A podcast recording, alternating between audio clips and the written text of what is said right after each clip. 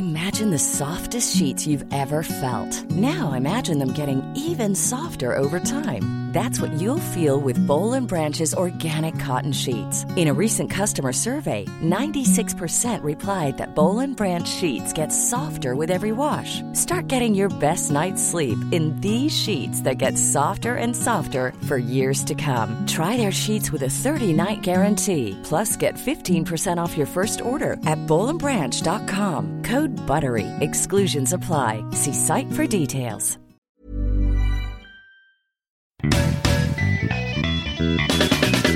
You're listening to the award-winning Probably True. Please be aware that this podcast may contain strong language and adult themes. It would be boring otherwise. Hello. So last week we did a Q&A session, and part of one of the questions I got asked was, have you ever been out with a trans guy? And I said I'd tell you about it this week. So here we go. Yes, I've been on a date with a trans guy. You'll never believe what happened. I was so embarrassed. Anyway, bit of background. He's a filmmaker, and we met at a showing of one of his films, SWAT Numbers, and agreed to go out for a drink the next week. I know you're all dying to know what happened, so I'll cut straight to the chase. Me, right here, got drunk and made a tit of myself. But Scott, you might be thinking, that's just like every other date you go on. We were expecting something different. Oh, really? Why? If you've thought this was going to have anything but exactly the same outcome as every other date I've been on, that says a lot more about you than it does about me, and all it says about me is that I've got iffy social skills, I'm a borderline alcoholic, and I'll probably die alone, but none of that's news. I mean, pretty much all of my podcasts up to this point will tell you exactly the same thing, but I'll take all of that over being weird about trans people. I know a lot of people who aren't trans, the word for that is cis, by the way, but we'll come back to that, have a bit of trouble with this, so let's try something. If, just for a second, you ignore the trans part, then you're left with people. Try and focus on that bit. If it helps, try turning it round. So rather than your brain getting stuck on the trans part of trans man and, not getting any further, how about saying, I went on a date with a man who happened to be transgender? The important part shouldn't ever be the trans bit. As a white guy, for example, I wouldn't say, oh my God, I had a night of fantastic sex with an Asian guy, or I almost got engaged to a black guy, because the ethnicity of the guys shouldn't be any kind of important factor in that news. And while racism and transphobia are very, very different things, the point that I am managing to mess up is that we're all people, and it's probably better to focus on that bit. And if you're the sort of person who says, I'm not transphobic, but I'd never date a trans guy, I wouldn't date an Asian guy either, and I'm not racist, then I've got two pieces of bad news for you. But, let's use my upfuckery as a learning experience, shall we? I fucked this up the first time so that now you don't have to in the future. Here's the thing. If you're going on a date with a trans guy, don't ask any questions about their life pre-transition. Don't do what I did and ask what his name used to be or how long he's been transitioning or anything like that.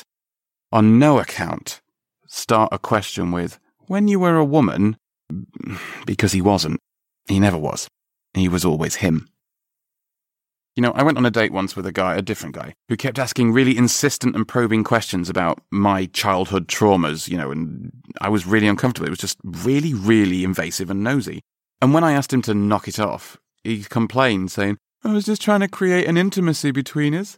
Personally, I'm not that keen on forcing an intimacy with someone I only met half a bottle of gin ago. The point that I'm coming round to here was that asking questions about a trans person's life pre-transition is even more invasive and none of your business.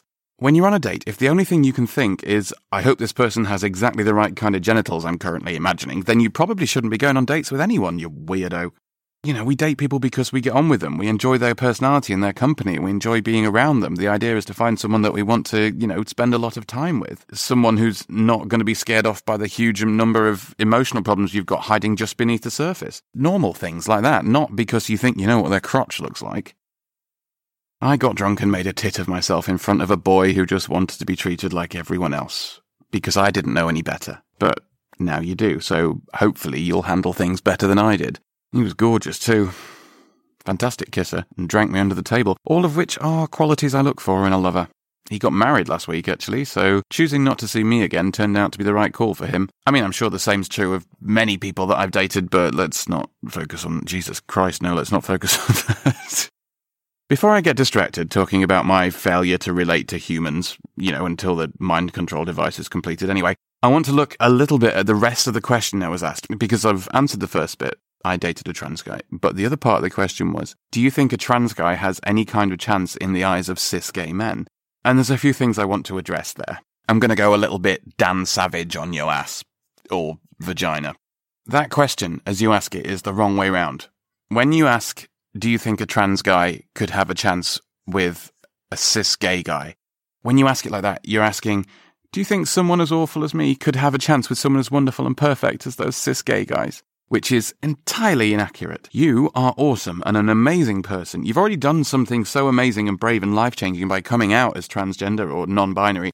There's no need for this kind of thinking. Turn that question around. Which cis person, if any, deserves a chance with me? Give yourself the power to decide who is worthy of you and your affections. You do not feast on the scraps of affection thrown at you from cis men. You do not wait to be noticed in the hope that someone somewhere will find you slightly less than revolting. You are better than that. Allow yourself to approach this from a position of self-love and empowerment. Decide what it is you want and who it is you want to be with, and then go for that. Instead of, do you think you could lower yourself to possibly liking me, perhaps? Say, you there, I'm amazing, and I think you might be amazing too. Let's find out, shall we? And those that you choose are lucky to get the opportunity to impress you. If they decline or fall short, and most of them will fall short, then that's their loss, not yours. You are worth more than that. There will be rejections, of course. Not everyone who seems amazing really is. And sometimes they are, but it's just not a good fit, or actually, more likely, they're not, but we try to convince ourselves that they are. And all of that is hard. It takes time and a lot of self-love. You know, after the first few 100 knockbacks, you start to learn how to deal with it. I wish I could tell you it gets better. But like the late, great Joan Rivers said, it doesn't get better. You get better.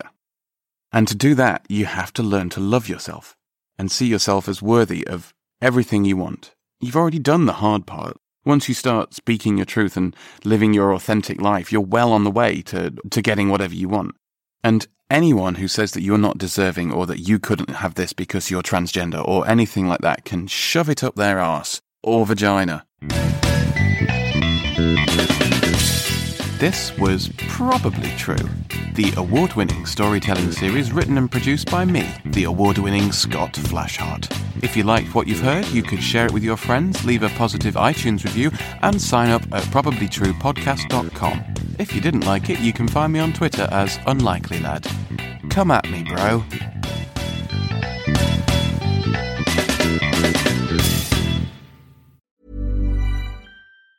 Ever catch yourself eating the same flavorless dinner 3 days in a row? Dreaming of something better? Well, HelloFresh is your guilt-free dream come true, baby. It's me, Keke Palmer. Let's wake up those taste buds with hot, juicy pecan-crusted chicken or garlic butter shrimp scampi.